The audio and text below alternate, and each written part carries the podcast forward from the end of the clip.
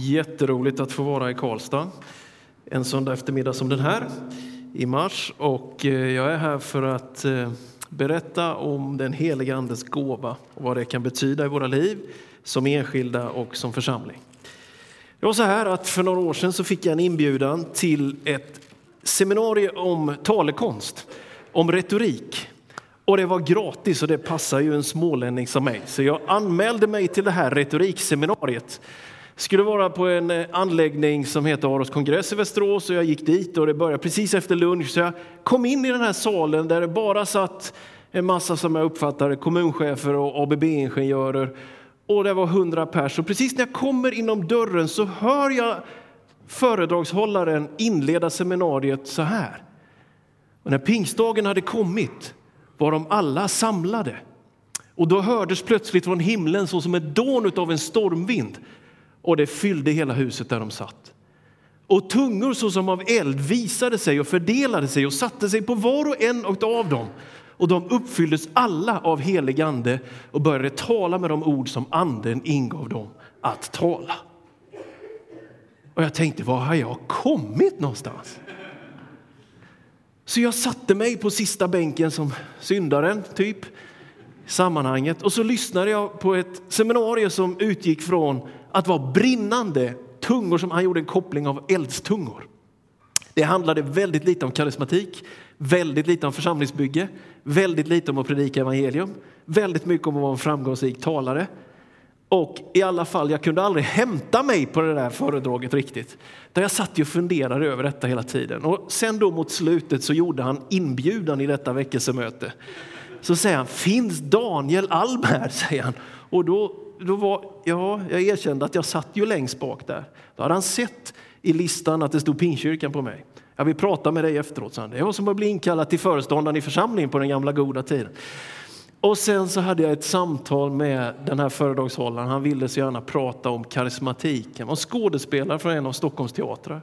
Inte bekännande kristen, men otroligt intresserad av den andliga världen kan man säga. Det som rör karismatik och den heliga Andes gåva är både hänförande och ändå väldigt centralt och stabilt. Det är en stor, stor missuppfattning och ibland har det fått sammanhang som våra som på något sätt är vana på ett sätt vid detta.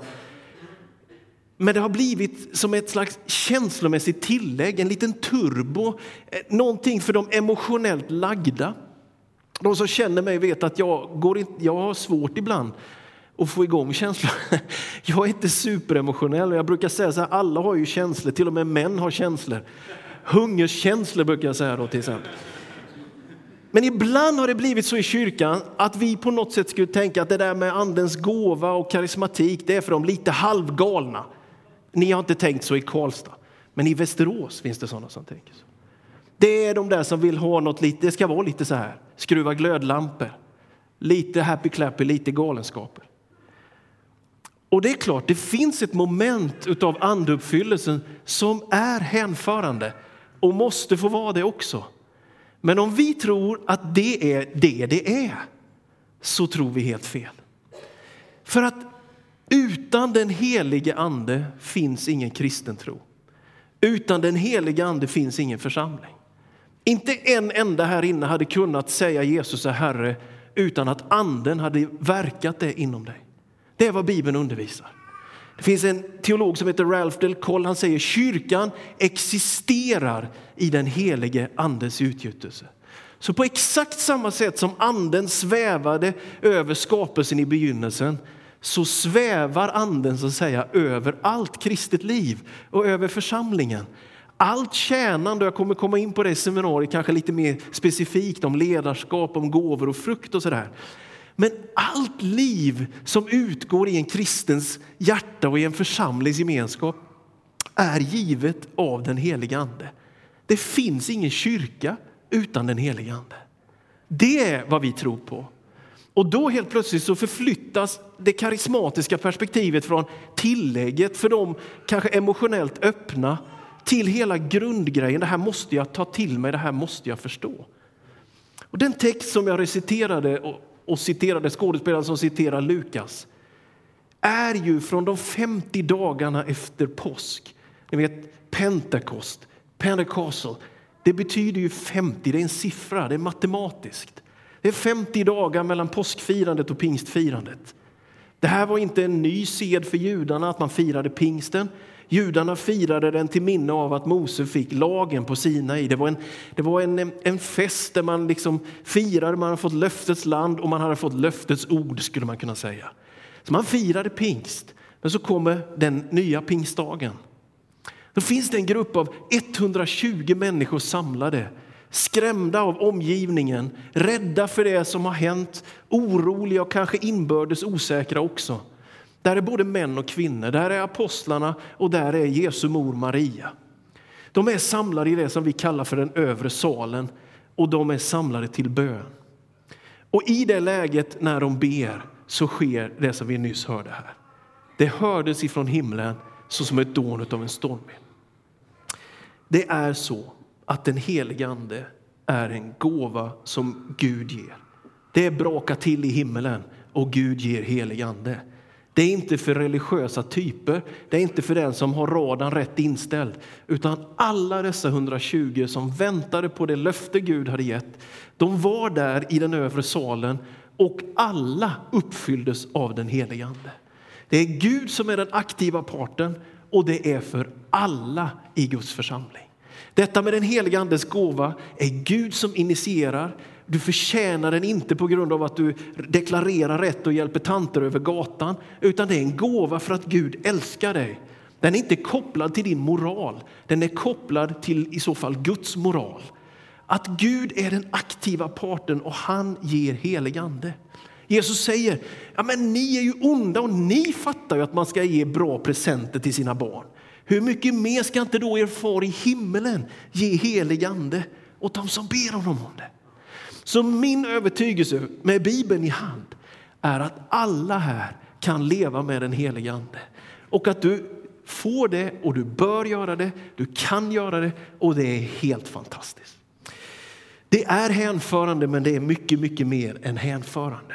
Det är berörande, men det är ett ögonblick som inte tar slut. Och nu är jag mycket stolt att på värmländsk mark få citera Göran Tunström i juloratoriet när han säger det finns ögonblick som aldrig upphör. Det finns ögonblick som aldrig upphör. Erfarenheten av den helige Ande är inte en känslomässig kick. Det är en erfarenhet, ett ögonblick som aldrig upphör. När Paulus skriver i Romarbrevet 9, 10 och 11, i och för sig om det judiska folket, men finns väl någon kon för oss också. Så säger han, sina gåvor och sin kallelse kan Gud inte ångra. Han ger inte helig ande för att ta tillbaka den när du missköter dig, utan han ger helig ande och det är permanent installerat i ditt hjärta tack vare Guds stora nåd. Kan man säga tack Jesus om man har lust för det i Pingstkyrkan? Därför att jag är väldigt trött på det som man ibland har kallat för trestegspentekostalism. Som betyder att om man liksom tar emot Jesus och sedan följer honom tillräckligt mycket bra och korrekt, helgat nog, så får man som ett tredje steg kvitto, betalningen, belönen, den heliga Andes gåva. Jag tror inget kan vara mer fel och har bundit upp väldigt många människor genom historien jag tror att man tar emot Jesus till frälsning. Sen tar man emot den heliga Ande som gåva och så börjar ett nytt liv. Du behöver inte upp till en viss status. Du behöver bara ta emot heliga Ande. Så de här 120 rädda, skrämda var inte rädda och skrämda längre. Någonting som kom i dem gjorde dem extroverta.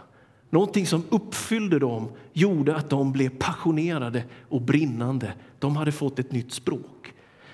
Språk är ju intressant. Gud han gör mycket med sitt språk. Han informerar. Men Guds språk det inte bara informerar, utan det kreerar, det, det skapar någonting. Skapelseberättelsen är ju ett fantastiskt exempel. Gud sade och det vart. Och språket är någonting som Gud alltid har använt. Jesus Kristus är ordet. Och när vi tar emot den helige Andes gåva, eldstungorna, när språket blir vårt, Guds språk, änglarnas språk, kärlekens språk, vad du vill, så sätts vi i sammanhang med skaparkraften, med det ursprungliga, med det rena. Det är inte bara en information, det skapar någonting i ditt hjärta och i ditt liv. Och jag tror att vi kan leva med detta. Det är därför det står pingkyrkan på dörren. Det är därför vi betonar Pentekost. Det är någonting som förenar oss med den globala, världsvida pingströrelsen. Det är inte ledarskapsstrukturen, den ser olika ut. Det är inte sättet att lovsjunga, det hörs väldigt olika kan jag säga. Jag vet, man har ju varit i pingstkyrkor här och där och det låter väldigt olika. Det är faktiskt inte ens dopsättet, för det kan också se lite olika ut.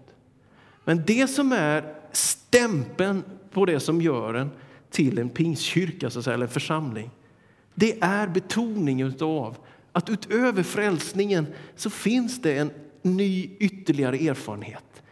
Det som har kommit i mig kommer över mig. Det jag redan har tagit emot som de här 120, helt plötsligt får det bli liv. Det är en second blessing, det är, det är en ny erfarenhet. Det har med min frälsning i Jesus att göra, men det är ändå ett nytt steg. Och i detta föds den första församlingen. I detta kommer vi till liv. Och när jag var 15 år så var jag på ett läger och på en kvällssamling där. Jag är ju sån här klassisk frikyrkounge. Söndagsskolan svarar Jesus på alla frågor får man rätt 9 av 10. Liksom. Jag är uppvuxen så.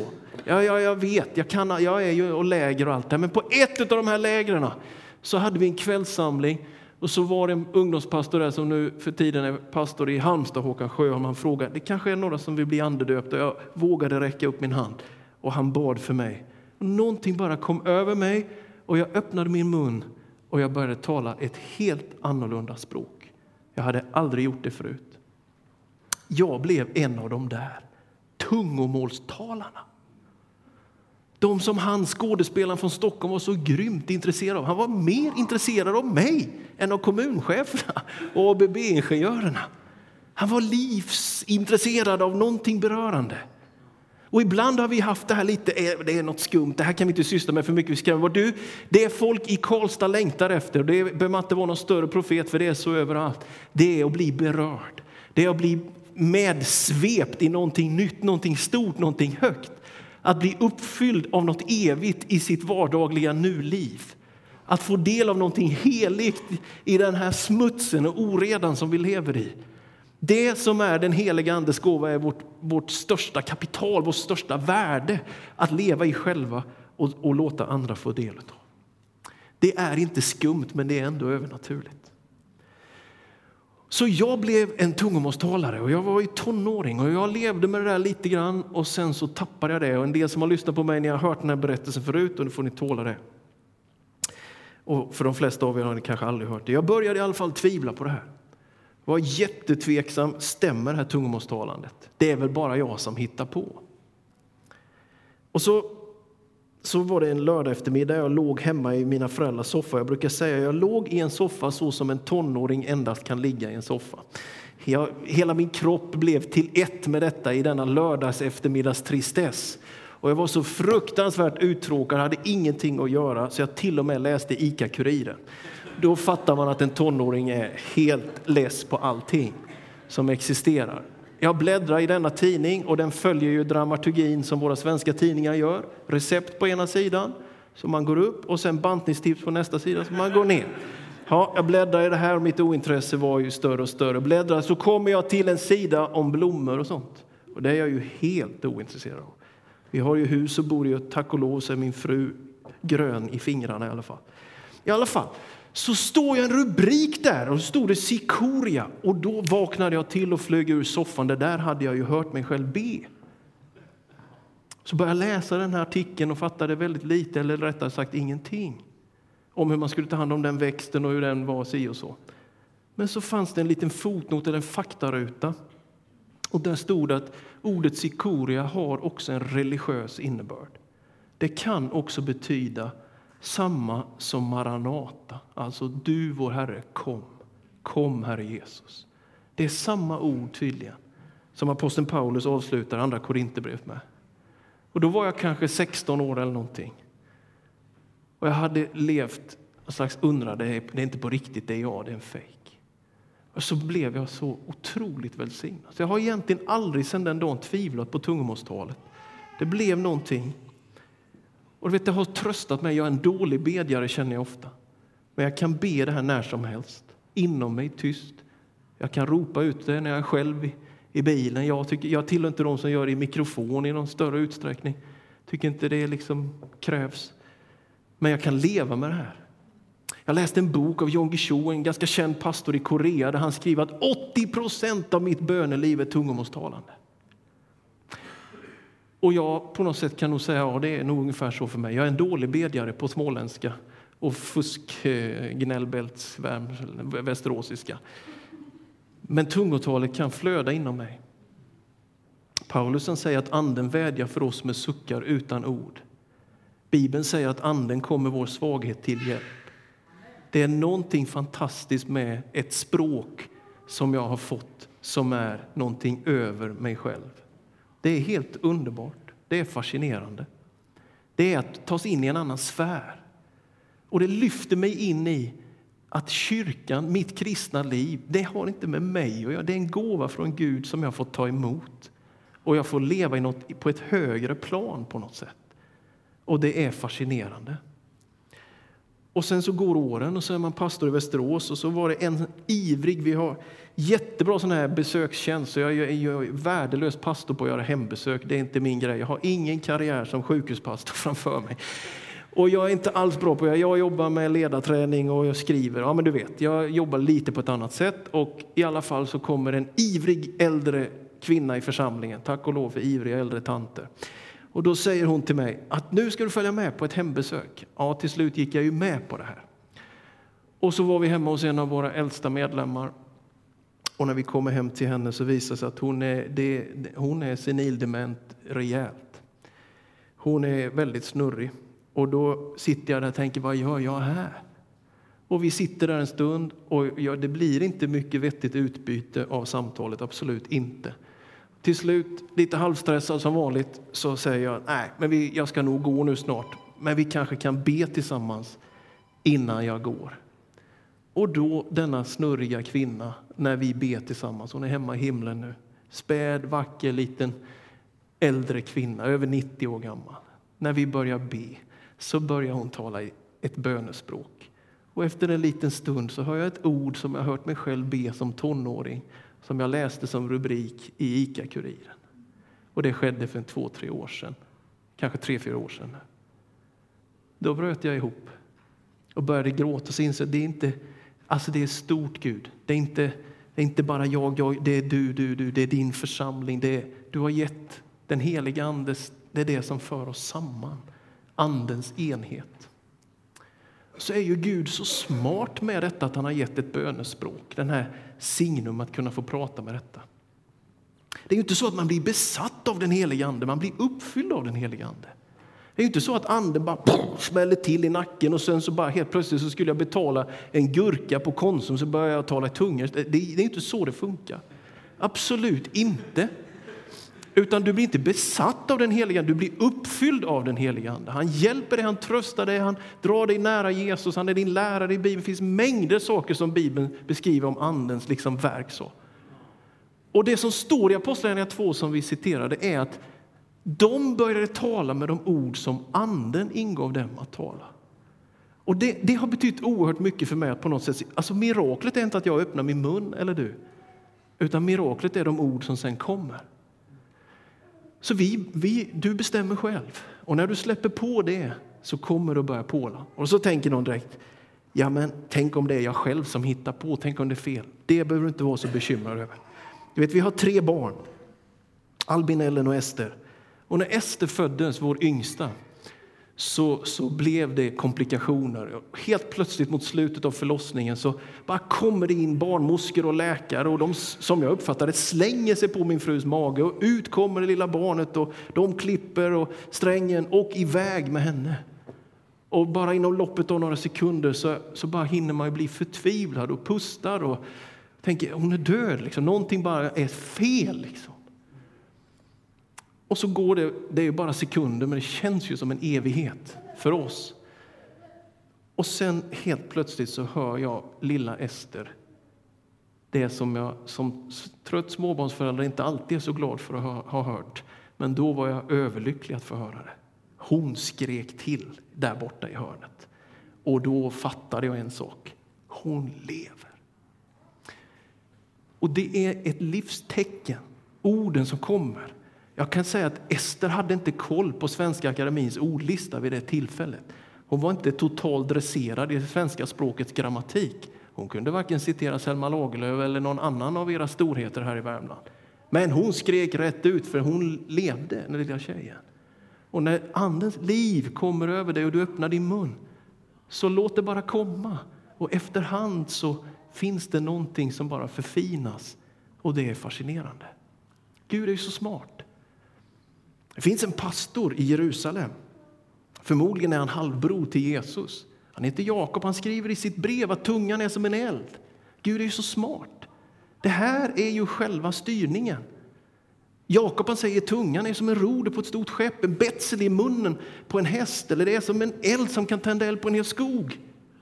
Med vårt språk säger Jakob, ni både välsignar och förbannar, så kan det inte komma sött och surt ur samma källa. Vad håller ni på med? Han är en av de tuffare ledarna i Nya testamentet. Och han går hårt åt människor som missbrukar tungan och pratar en massa dynga. Det är han som säger att det, det, det är liksom inte bara orden, det måste vara gärningarna och så vidare. Han varnar för tungan, denna eld.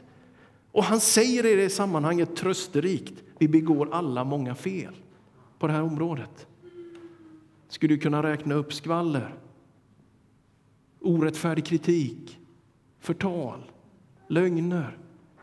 Finns det något som bryter ner mänsklig gemenskap, äktenskap, familjeförsamlingar som våra ord? Handen på hjärtat. Våra ord är dynamit. Våra ord är roder. Det du säger, det kommer att bli så. Den som talar ord av uppbyggelse och uppmuntran kommer att få se att det bär en god frukt runt omkring sig. Den som talar ord av nedlåtande och förbannelse kommer att få skörda död och förgörelse. Så radikalt är det. Våra ord är avgörande. Tänk vad fantastiskt att Gud vet vad som kan leda oss rätt genom livet. Han lägger ett nytt språk, ett bönespråk inom dig som du kan leva med och du kan komma rätt. Du kan leva med det och det blir en direktkontakt med Gud på ett sätt som är fascinerande att få leva i. Jag uppmuntrar dig och rekommenderar till dig om du är akademiker eller om du tycker det är svårt med plugget. Om du har mycket pengar eller om du har lite pengar. Om du har vänner eller om du är ensam så säger jag till dig vad du än har för situation, du behöver den helige Ande. Jag behöver den helige Ande. Det är en gåva Gud ger oavsett förtjänst. Det är ett liv som pålar fram. Jesus han säger det, den som tror på mig, ur hans innersta ska flyta en strömmar av levande vatten. Och det sa han om anden, som skriften säger. Den heliga Andes dryck eller vin eller närvaro är din källa Gud har placerat. Du behöver inte alltid någon annanstans. Du behöver inte alltid dra liksom, och uppleva något någon annanstans. Oh, om det bara vore så. Nej, du har fått det i ditt hjärta. Och det sammanfogar dig med mig och oss. Och vi ingår i någonting som är helt fascinerande. Det är ett änglarnas språk. Vi kopplas upp i den himmelska världen. Och man lyfts in i någonting större. Tungor som har väl, Gud vet vad han gör. Det gjorde den rädda gruppen frimodig, det gjorde de slutna öppna. Det satte full fart i den tidiga kyrkan, den bara exploderade i engagemang. Och jag ber till Gud, Sverige 2015 behöver en ny karismatisk våg. Inte en massa tok och galenskaper som vi bara liksom förstörde i. Det är så mycket som har förstörts på grund av en osund karismatik. Det är så sorgligt att se, men när det finns en koppling och en sundhet så finns det inget bättre än att vi alla blir marinerade och uppfyllda av den heliga Ande och lever ut det i kärlek till Gud och varandra. Ibland som församlingspastor, jag har varit församlingspastor i Västerås nu i nio år, och du vet, vi har rätt mycket glädjeämnen och mängder med problem. Så är det alltid i en församling. Och ibland tänker jag så här, om bara alla tog emot av den heliga Ande så hade jag inte haft några problem. Det är ju förmodligen inte sant, men det känns som det är nästan sant. Dina ord är otroligt värdefulla. De inte bara förmedlar information, de skapar någonting. Relationen, flödet, livet med Gud. Här finns en varning också. Vi kan använda vår tunga till så mycket felaktigheter. När Johannes skriver Bibelns sista bok, och jag ska landa med det. Jag vet hur långa predikningar ni är vana vid här. Kommer man till Svenska kyrkan 5-10 minuter, Missionskyrkan 15 minuter, EFK 20-25, Pingströrelsen 30-40, Trosrörelsen en timme. Så, så, att, så att eh, jag vet inte vad ni är vana vid här, men, men i alla fall, jag ska gå ner för landning nu här. När Johannes avslutar Uppenbarelseboken så finns det ett, ett slags budskap, ett ord, det sägs någonting där som är kopplingen och blir budskapet mellan församlingen, eller som den där beskrivs, bruden, och den heliga Ande. Och Johannes han ser det här framför sig, att i den yttersta tiden så finns det ett budskap. Anden och bruden säger kom. Och den som hör det må komma och dricka fritt och förintet av livets vatten. Det är min bergfasta övertygelse att en kyrka fylld av den heliga Ande blir inte missunnsam, dömande, sluten mot sin omgivning. Utan det den heliga Ande kommer att ge och producera inom en församling som fylls allt mer av Anden. Det är en öppenhet, det är en generositet. Ett enda ord egentligen till omgivningen och det är kom. Kom till Kristus, kom till korset, kom till frälsningen. Det är frukten, essensen av Andens liv i oss. Det står i Romarbrevet 5 att hoppet sviker oss inte för Guds kärlek har blivit utgjuten i våra hjärtan genom den heliga Ande som han har gett oss. Amen.